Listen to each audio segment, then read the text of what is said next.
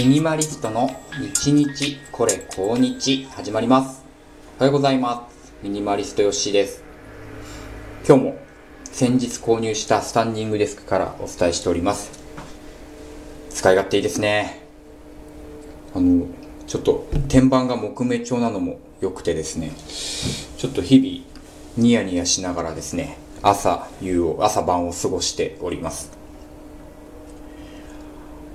いやー、なんですかね、椅子がなくても集中できるし、あと、まあ、かといって丸一日経ったままだと疲れるっていうのは、この前お話したんですけども、そうすると今度あの椅子のありがたさっていうんですかね。いやー、これってやっぱたまに椅子座るのいいわ、みたいなね、気持ちになって、なんか当たり前に座っていることっていうのが、当たり前じゃなくなる感覚がありますね。この、なんだろう、一回なくしてみるっていうと、あ、まあ、ちょっとこのなくなるって話に広げていこうと思うんですけどね。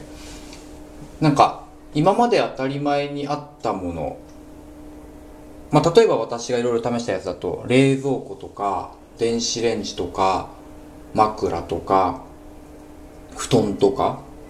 まあ、あと服も結構昔持っていたんですけども、ミニマリストでね、やっぱ自分でこう、お伝えしてるように、だいぶ減らしたんですよね。なんか、何を持とうかとか何を買おうかっていつも考えてるのが、もうちょっとめんどくさくなったなっていうのもあるし、まあ、あとその過程で、なんですかね、その地球環境とか、まあ、資源って問題が問い立たされてくると、そのあれやこれやこう買って回っていることっていうのは、これはいいことなのかなっていうふうに思い始めて、まあ、物を一回なくしてみる、やらないでみる、減らしてみるっていうのを、まあ、チャレンジしてるわけです。で、まあ、そこで気づけることってすごく大事で、あ、やっぱりいるなって心を新たにするものと、あ、実はこれいらなかったんだってって気づくもの。だいたい二つに分かれるんですね。で、まあ私の中のその結果なんで、もちろん皆さんとは違うと思います。例えば、冷蔵庫と電子レンジは必要でしたね。やっぱ自炊をしていく上で、あの、冷蔵庫あると長期に保存できるし、電子レンジがなくてもいいっていうミニマリストの方もちろんいるんですけど、ちょっと時間をね、かけたりとか、例えばガスで10分煮なきゃいけないものを電子レンジで3分で済むみたいなね、ものがあると、ちょっと使いたくなっちゃうんですよね。うん。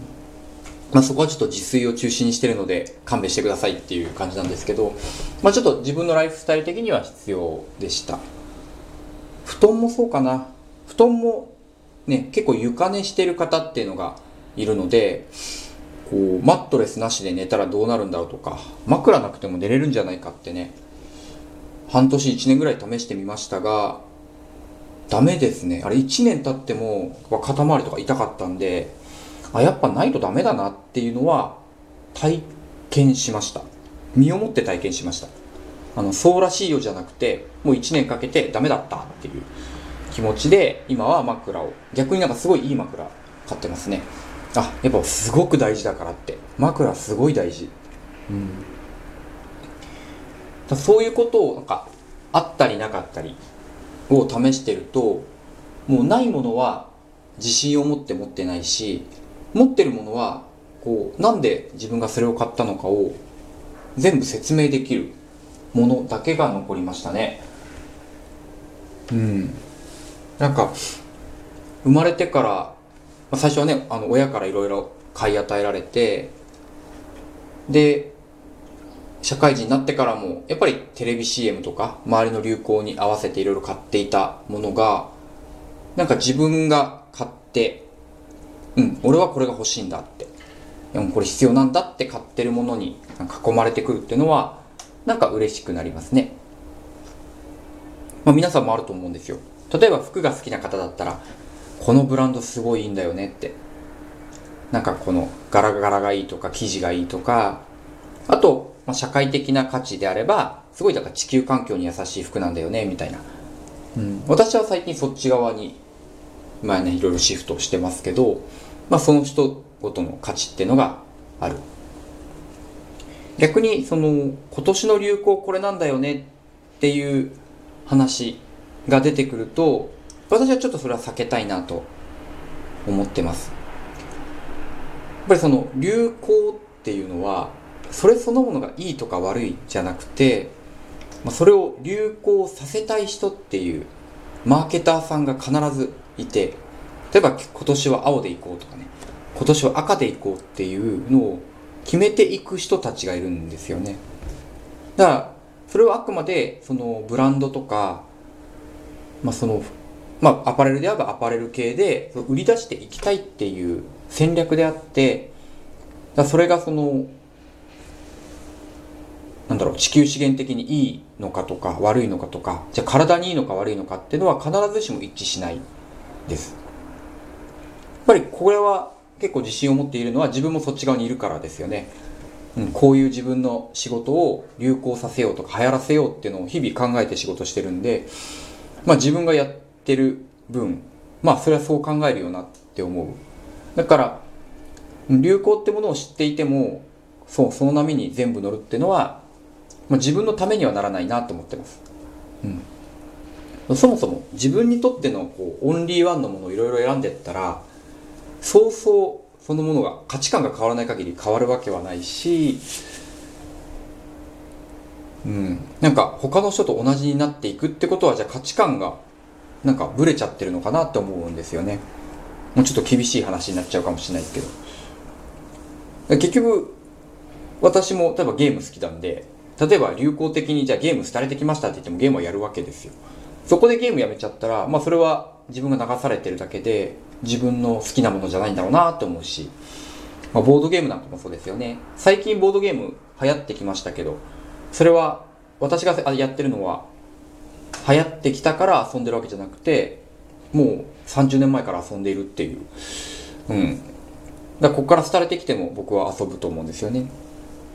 なんかそういうものを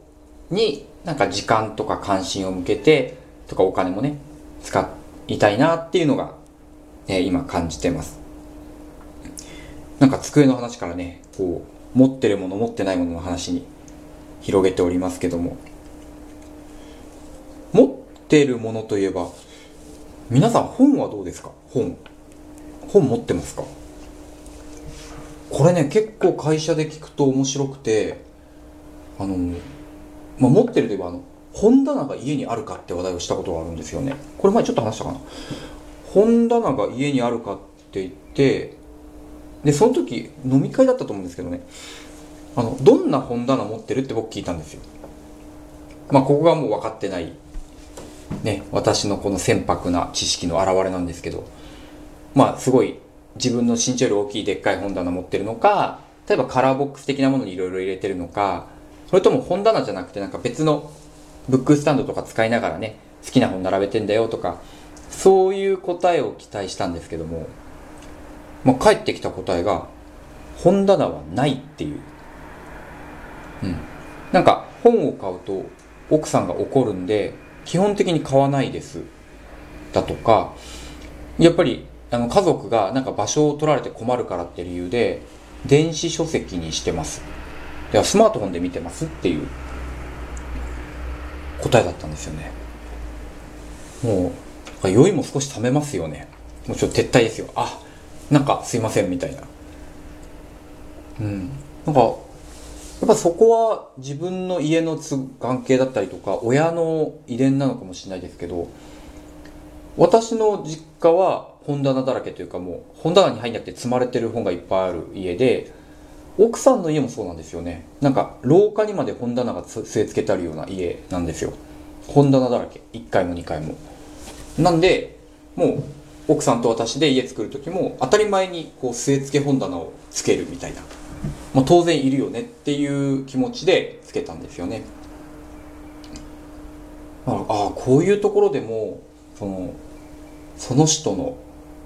必要なものって当たり前に違うっていうで私には当たり前に本が必要ですけど当たり前に、まあ、別に本読まなくてもいいよねっていう人がいるっていうことになんかその時大変驚いた記憶があります。本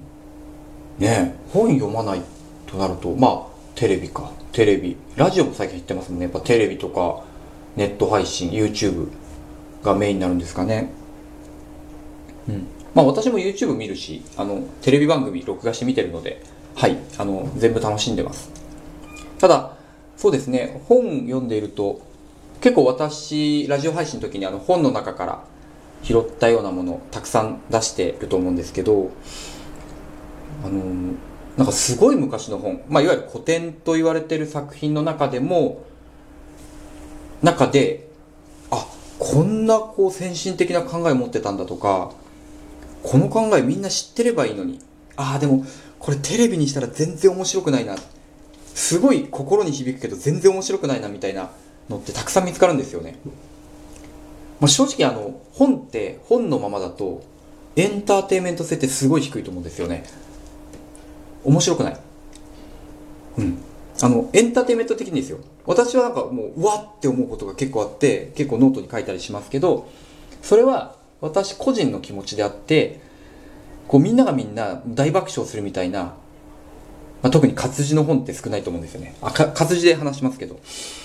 うん、だからこう本当になかなか伝わりづらいけど伝わった時にすごいものってなんかこれから少しずつ減ってってしまうんじゃないかなって要は分かりやすくて楽しみやすいメディアが増えてきてるからなんかそういうファーストフード的なものだけになっちゃうのももったいないなっていうのを感じてます。もちろんそれもいいんですけどね。うん。なんかじ次回の意味も込めてお話ししました。はい、えー、今日は、えー、持ってるもの持ってないものからちょっとお話をさせてもらいました。ありがとうございました。